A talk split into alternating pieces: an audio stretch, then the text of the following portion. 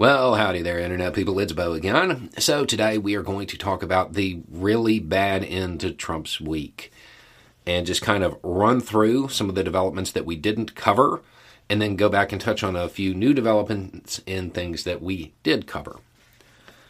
Okay, so first, and maybe most important, is uh, Marc Short, who is was a key Pence aide. He has uh, been compelled to testify before the grand jury. That is what reporting suggests. Now, he has reportedly talked to them before, uh, but there were some things he wouldn't answer because Trump had asserted executive privilege. It appears as though the judge has kind of tossed Trump's claims of executive privilege. It is worth noting that at the same time Short was there, Kash Patel was sitting outside that same grand jury room. Um, I do not know how willing some of these uh, potential witnesses are going to be to commit perjury and go to jail for Trump. This is moving the case right along on the January 6th front, um, the federal case up there. Moving to something less legal, but just as likely to give Trump a little bit of a headache, Paul Ryan uh, put out his list of the most likely nominees for the Republican presidential nomination in 2024. Trump's name wasn't on it. In fact, he went out of his way to say that Trump is, uh, well, just dead weight. It's unelectable and will become more unelectable as time goes on. Might possibly be the first time I've ever agreed with Paul Ryan about, well, anything. Okay, so now back to the subpoena that the January 6th committee is, is sending. Trump sent a very lengthy, rambling, old man yelling at clouds letter to the editor response as predicted, he's echoing all of the baseless claims about the election because he views this as a political process. Um, he kind of gave a roadmap to the committee in the eventuality that he does testify live on camera.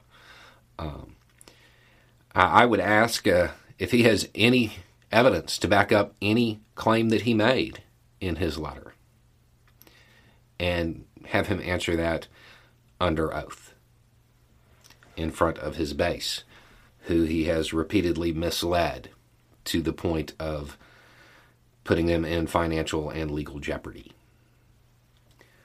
Um, we talked about the New York Attorney General's case.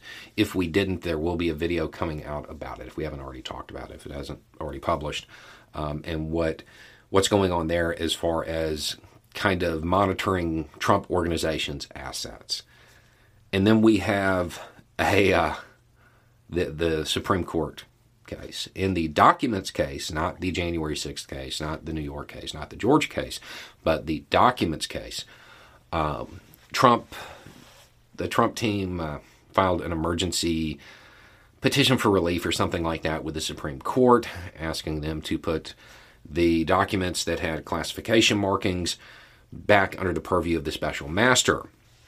And the Supreme Court basically told him to kick rocks. Well, I mean, they didn't really tell him that. They didn't tell him anything because they when you need mealtime inspiration, it's worth shopping Kroger, where you'll find over 30,000 mouthwatering choices that excite your inner foodie. And no matter what tasty choice you make, you'll enjoy our everyday low prices, plus extra ways to save, like digital coupons worth over $600 each week. You can also save up to $1 off per gallon at the pump with fuel points. More savings and more inspiring flavors make shopping Kroger worth it every time. Kroger, fresh for everyone. Fuel restrictions apply didn't even hear it.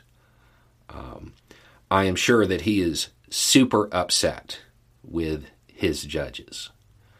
Um, I think Trump had a uh, a very different expectation of how the Supreme Court was going to behave once he appointed them. Um, th- this is this is quite a few rulings against him since they have been appointed maybe Trump should have taken basic civics and understood that these are lifetime appointments. as soon as they're appointed, they owe you nothing, and there's nothing you can do about it.